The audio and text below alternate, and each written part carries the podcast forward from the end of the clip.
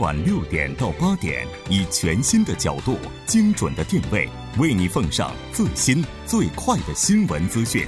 锁定《新闻在路上》。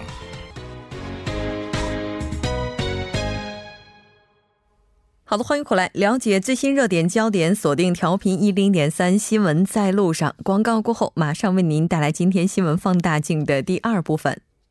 好的，欢迎回来。接下来马上为您带来我们今天新闻放大镜的第二部分，依然是和来自中央日报社的王哲以及来自成均馆大学中国研究所的于婉英博士一起来讨论美国的中期选举。节目也期待您的参与，您可以发送短信到井号幺零幺三，通信费用每条为五十韩元。另外，您也可以在 YouTube 上搜索 TBS EFM。在收听 live streaming 的同时，点击对话窗参与互动。那刚才咱们提到说，这个特朗普总统应该说对于这次中期选举的结果还是非常非常满意的哈。那跟往年相比，我们看到今年的这个选举过程当中还是有很多亮点的。对，其实说到亮点啊，我觉得这次有几个点是蛮有意思的哈。第一个就是说，今年的这个花费，据说是美国历史上最烧钱的一次选举。哎，说今年的选举啊，截止到是选举之前一周就已经创下了四十七亿美元的这么一个记录。通货膨胀吧？我觉得这其中很大一个原因啊，也是跟特朗普有关。据说这个很多人呢，就因为讨厌特朗普，就使劲的捐钱给这个民主党。所以导致这次的这个整个金额就一不断的攀升，嗯，甚至听说有一个这个商人他在之前不断的捐捐捐，甚至捐到了五千万美金的这么一个 天文数字哈，这这些新的投资任性，对 任性有钱就任性哈。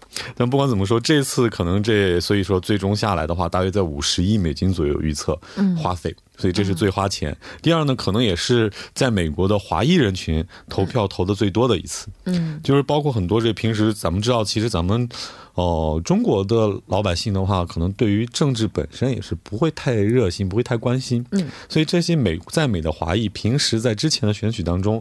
也不太关注。据我了解，应该是也不会太去投票哈。嗯。但这次就是包括很多人都说，我们要团结起来，不管你支持谁，最起码咱把咱自己的这票投出去，好歹的能帮为咱自己发一下声哈。得反一下他的新移民法嘛。对，移民法，然后还有不让生孩子了什么的，这些反正对，那因为反正这些都是呃这次选举的，我觉得这个比较特殊的地方嘛。嗯。但是稍微补充一点，就是说刚才说这个华裔的这个投票率就是提有提升，这当然是一。种进步了，但是这个华裔在所有的这个投票率当中，就是跟所有的亚裔相比，他的这个投票率还是属于比较低的这个水准，所以说他还有这个就是提升的这个空间。嗯，对，就跟一些比如说韩国韩国人这种韩裔这种相比的话，这个还是会低很多。对，没错，像这次的话，韩裔。也是时隔二十年哈，就再次迎来了一位众议院的候选人，就参与这次选举。我们看到目前的话，应该他的胜利已经是成定局了哈。那包括女性的候选者。那据说也是在这次选举当中非常大的亮点之一了。对女性的话，就是说在二零一六年的这个选举当中呢，其实已经是刷新了最新的记录，达到了这个候选人，就比如说这个呃众议院的候选人达到一百六十多位，但是这次呢是二百多位，嗯，超了很多。是的。但是最终的这个情况，我们目前到现在还没有一个非常准确的统计哈。这其实刚才咱们也提到了，说这一次的中期选举是对他前两年执政的一个评价了哈。那就目前这个结果来看，应该说二零二零年的时候总统选举，这个特朗普连任的概率又变高了吧？嗯，也不能说是他连任的概率又变高了，就是说，我们就只只是说这个不确定性又增加了，因为至少是这个民主党至少挽回了一个众议院，而且我们看到这一次的这个中期选举当中有一个很有意思的一个特征啊，就是这个一般情况下，这个在这个中期选举当中呢，总统不会太积极的这个出现在这个竞竞选的这个现场，现场，但是呢，这一次无论是奥巴马还是特朗普。都非常的忙，奔波在各个这个竞选的这个场地。然后，这个奥巴马曾经还说呢，就是说，呃，这个这一次的这个中区选举比他过去的两次大选甚至还要重要。那可想而知，这一次的这个选举其实对于呃下一场的这个大选的这个意义是非常重要的。那我们也看到，这个美国的媒体他们自己也说呢，说这个民主党控制美国的这个众议院呢，获得了挑战这个特朗普的。这种机会，所以我们也可以说，呃，这一次呢，就是呃，民主党呢，他有了更多的手段去制衡这个特朗普。那当然，我们也可以就是想象到，就是今后最极端的可能就是这个弹劾这个特朗普，不给你机会去这个 竞选总统，这都是有可能的。确实是这样的。哎，但接下来的话，这个像施政这方面的话。对，其实除了刚刚说的弹劾之外，跟我们一直在说，众议院还有一个很大的作用就是预算。嗯，所以说呢，特朗普很多政策，包括这个全面减税啊，包括扩大基础设施建设啊，他都需要一个东西钱。还有他那个南边和墨西哥的边境墙，你要建墙也要花钱。嗯，但是花钱谁来决定呢？众议院来决定。对，嗯，所以这个东西呢，我觉得今后特朗普在这个国内的政治博弈上，可能就要花费更大的精力了。就之前他可能，比如说这些预算案的话，我只要提出来，众参议院都是我的，就很容易就过了，我就可以推行我的措施。之后他可要可能要多花费一下脑筋，一个呢是怎么去绕开众议院，或者实在绕不开的话，我怎么在里边能强行过关？这可能是接接下来他在国内政局上一个可能要多花脑筋的地方。嗯，那第二点呢，我觉得他可能今后的关注点要更多向美国国内的经济。嗯，因为在此之前，其实它是全球到处放火啊，然后到处惹事儿哈。但是今后呢，但是不管怎么样，这样并没有让美国的经济变得更好。目前来看，但是他说他说以后会变得好，这个咱谁都不知道。而且他也说这个就业率提上了点儿。对，你说就业率，昨天咱谈过，就业率这东西，其实你不能单纯看数字啊。对啊，因为它是标准不一样的。对啊，没准现在说他人少了，然后就业多了，那那这些都没法说哈。但不管怎么样，美国国内经济目前来看的话，并没有发现一个很飞跃式的发展。所以接下来，如果他想在二零二零年大选中连任的话，我觉得他是不可避免的，就必须在这个国内经济上去多花点精力啊。嗯。哎呀，你说他这个这次让他这么开心，那是不是接下来对北的政策呀，包括跟中国的贸易战呢，他会坚持以往的政策，一条道走到黑呢？呃，其实，呃，他现在可能说是因为刚才也说过，现在他有一个制衡他的这么一个这个众议院了，那他就在很多的这个对外政策上面，他就其实很难大有作为，因为他比如说大。他想在这个对外政策上，他比如说想要有大的动作，那肯定会受到这个民主党这边的一些反制。那我们说这个对朝呢，这个之前我们也说，这个像什么这个朝核的这个去核化的这个进程，那都是根据这个会跟这个特朗普的这个任期是挂钩的，就是因为他们说希望在这个特朗普的这个任期内去解决。那但是现在会有影响吗？当然会有影响了，因为因为像在刚才这个这个啊王老师他也是讲过啊，就是说呃在这个。他把大多数的这个注意力会放在这个国内的情况下，那肯定会就是影响到他的这个对外政策。那当然，最先影可能受到影响的，可能就是这个对华的这个政策。那我们说这个对朝的这个政策呢，也会受到一些影响，因为呃，这个民主党虽然说他在对外政策上基本上跟这个特朗普他走向是大概是一致的，因为要牵制中国，但是呢。呃，这个像像对朝政策这方面，就是无核化的大方向是一致的，但只不过就是具体的一些方法，还有一些时间，肯定会有一些分歧。嗯，而且像本来应该在今天举行的北韩和美国高级别会谈是被延期了。我们其实，在今天新闻当中提到，说是北韩他先提出来的。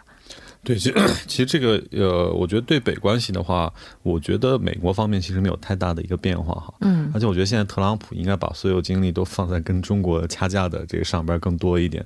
嗯。这次其实我觉得这次延期，他们确实很被动，因为刚刚看，其实北边这也是自己提出这个来，希望能够争取到更多的这个在制裁方面缓缓解制裁方面的一些空间哈。嗯。所以我觉得现在可能他在这方面，特朗普是被牵着鼻子走。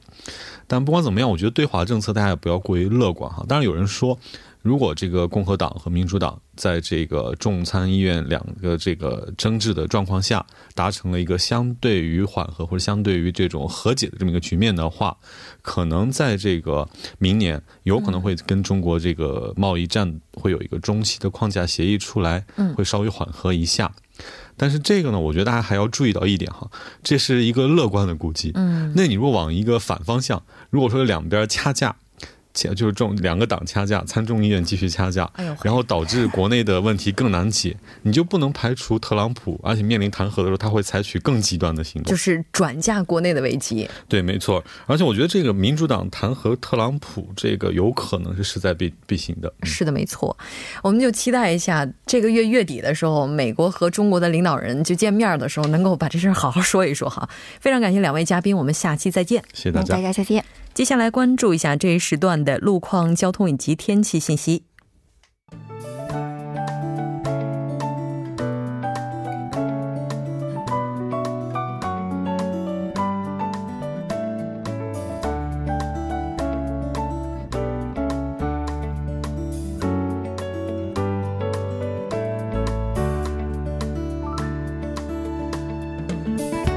晚间的七点四十二分，这里依然是由楚源为大家带来的道路和天气信息。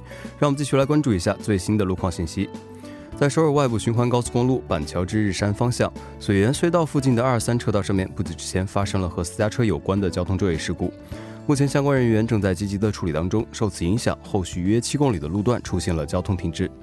相同方向长水进出口附近的一车道上面，之前发生的交通追尾事故目前已经得到了妥善的处理，道路恢复正常，您可以放心通行。接下来是在西部干线道路成山大桥方向，光明桥至高尺桥、新锦桥至木洞桥、木洞桥至成山大桥的路段，由于晚高峰的关系，道路拥堵。相同方向，木洞桥至新锦桥、光明桥至金川桥的路段，由于受到流量大的影响，出现了车行缓慢。下载路况来自于盆塘水西路青潭大桥至盆塘方向，滩川一桥附近的二车道上面，不久之前发生了交通追尾事故，目前相关人员正在积极的处理当中。受此影响，该路段路况复杂，还请后续车辆注意减速慢行，小心驾驶。好的，让我们来关注一下天气。今天截止到晚间，部分地区将会有每小时二十毫米左右的较强降雨。南部地区的凌晨和中部地区的早间降雨将会一直持续。低气压的影响过后，明天下午开始，由于受到高气压的影响，全国各地的天气以多云为主。来关注一下首尔市未来二十四小时的天气情况。今天晚间至明天凌晨阴有阵雨，最低气温九度。明天白天局部多云，最高气温十六度。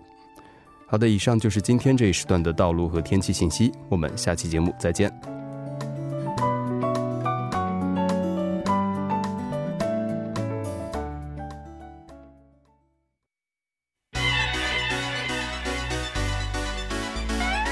带您了解中国最热门的实时动态。中国，中国，中国实时热搜。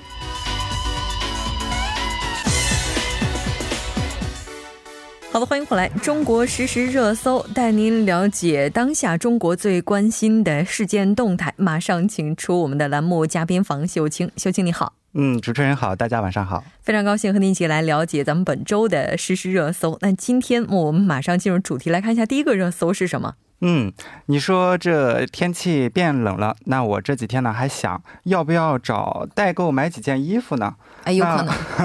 说到这个代购啊，那这年头呢，哪个人的朋友圈没有几个代购呢？就在前些天呀，广东珠海的一代购呀，不过就是开个网店卖卖衣服，就被罚了五百多万，还要坐十年的牢。这处罚是不是有点太严重了？虽然说前一段时间新的电商法出台了，但是严厉到如此的程度还是出乎很多人意料的。但我觉得哈，这个在谈这个相关的处罚之前，还是要先了解一下走私的概念。它这属于走私吧？对，这个所谓的走私呢，说白了就是我们从境外带商品回来做买卖赚钱，然后呢没给国家交好处费。国家没捞着好处呢，就说你违法，要抓你坐牢了。嗯，哎，那我觉得可能这个问题出来之后，大家就会搬出来之前的一个案件，就是范冰冰她的巨额逃税问题了。因为她是交完罚款之后就没有就是受到刑事方面的处罚了。那她的话，就为什么就不是说通过交罚款就能够解决的呢？嗯，这个。逃税的这个犯罪主体呢，到底是金钱的问题，人家冰冰交了就完了。那走私可就不一样了，走私的犯罪主体呢，你不知道他能运进什么来，轻的呢可以是电子呀、鞋帽呀，重的呢可能是违禁的药品，比如毒品，那后果绝不是交钱就能完事儿的。嗯，也就是说他贪的事儿比较大哈。但我们看到网友们的意见分歧还是非常大的。对，很多网友就说了，那这个代购是走私吗？刚才主播也提到了哈，从明年一月一号呢，也将正式开始实行电商法。嗯，那电商法中呢提到，不管是什么代购，都需要有采购国和中国的营业执照。嗯，除此之外呢，还要依法纳税。这就意味着呢，中国的电商经营将会提高准入门槛，个人单打独斗的代购时代即将结束了。对我之前看一个消息还提到啊，说这个产业链应该说也是养活了大概上亿的人哈。那上亿的人可能都和这个产业链是有接触的。我觉得这个上亿可能数字都不够准确，可能是好几个亿的。那不知道秀清是怎么样看待这个问题的呢？那我认为呢，电商法的出台呢，对于我们消费者来说呢，还是很有必要的。它能够减少我们买到假货的几率，使我们的购物呢更有保障，给普通老百姓呢带来一个更好的消费环境。嗯，是的。不管怎么样，新的电商法要实施了，可以预见的是，从明年的一月一号开始，有大批的代购可能就要退出历史舞台了。那这个热搜热搜，咱们先看到这儿啊，再来看一下下一个热搜。这个下一个热搜的话，其实跟前一段时间发生的一起案件也是有一定关联的。我觉得可能很多朋友还记得当时顺风车的这个杀人案件，那相关方面的一些管制，我们看到是被加强了。对，对没错。那自从今年八月份滴滴顺风车安全事故之后呢，滴滴呢就开始了全面的安全整治，着重上线了一键报警啊、全程录音录像呀、黑名单等众多新的安全功能。嗯，是的。那在原有的行程当中，这个在原有的这个行程当中，录音功能的基础之上，我们看到滴滴未来还将逐步的试行车内的录像功能。对对对对对。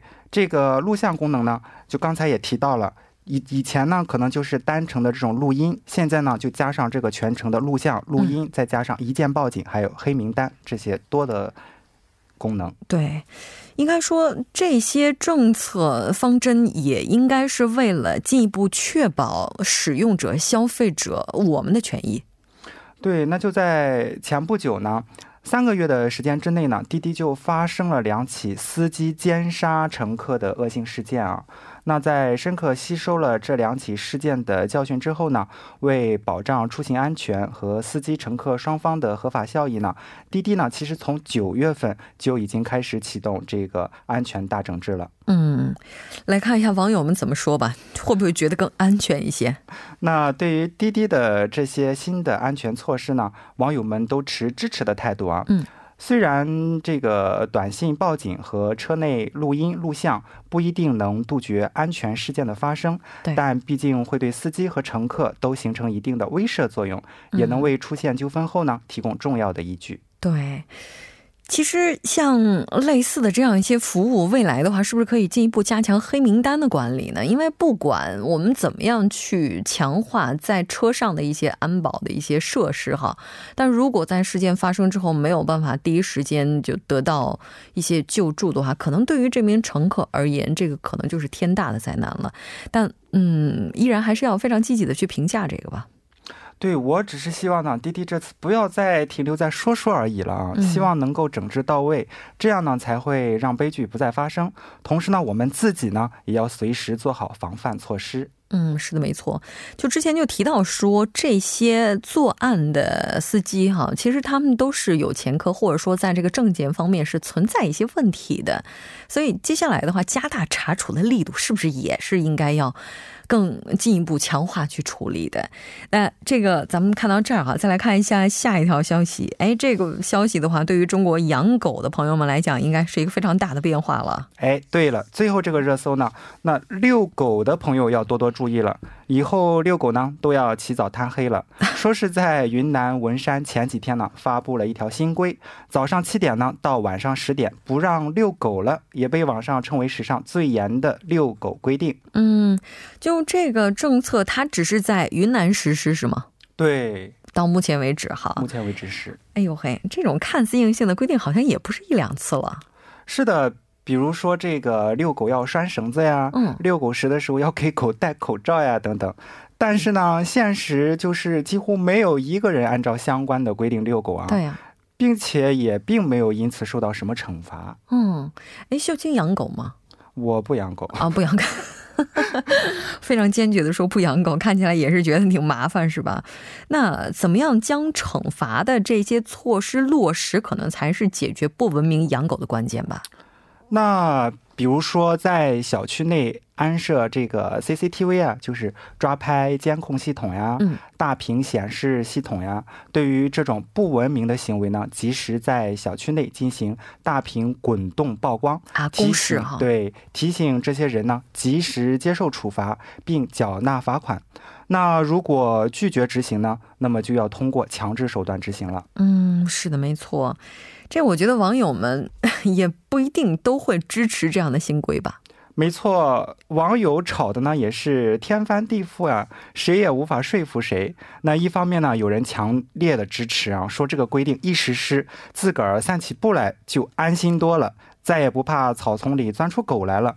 那另一方面，养狗的主人呢就非常的愤怒了。嗯，那你这难道要我早起或者熬夜遛狗吗？嗯，对。我其实，在上个周末的时候，刚刚看了一部电影，哈，应该是补之前没看的电影，就是《忠犬八公》，我不知道秀清是不是看过，就是讲有一个狗和自己主人的这个感情，就它的主人每天去上班，它就送主人上班，然后再接它回家。主人已经去世了，但是它还是依然在原地等了很多年，哈。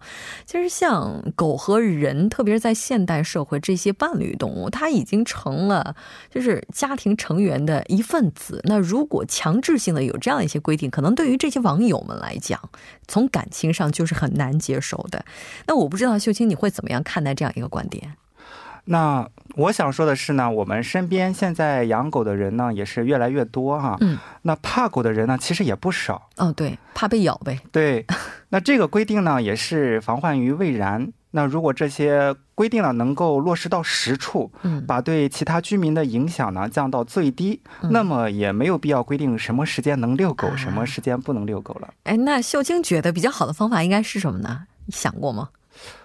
我觉得吧，还是尽量尽量的去避免这种现象的发生。就是尽量的不要去扰民哈。对，其实简单来讲的话，可能在现代的这种居住环境当中，养狗可能确实是比较困难的一件事情，因为毕竟它的叫声啊，或者是就是处理的这样一些排泄物啊什么的，有可能会给小区的居民带来一些影响。那其实对狗狗本身而言，也会觉得比较压抑。但这个时候可能就是需要更多的一些相互之间的理解了啊，因为毕竟伴侣动物在当今。社会已经不再是非常少见的现象了，就在我们周边的生活当中。非常感谢今天秀清带来的这一期节目，我们下期再见。下期再见。新闻中有你有我，我们一直在路上。您的参与，我们的动力。参与我们的节目，您可以通过手机短信的方式发送短信至井号一零一三。每条短信会收取五十韩元的通信费用。你也可以登录我们的官网三 w 点 tbs 点 c o 点 kr 收听更多广播回放。